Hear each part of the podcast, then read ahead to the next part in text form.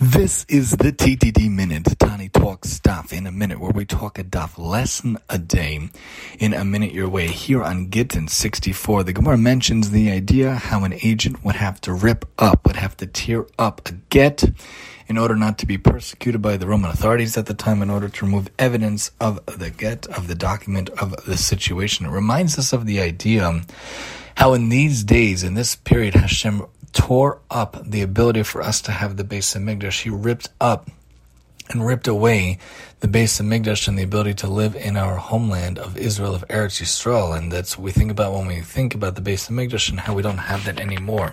Just as Hashem tore up the Beis Hamikdash at that time, we should be zocha that Hashem should tear up the decree, tear up the document that says that we can't have the Mikdash yet, that says we can't live there yet. And how do we do that?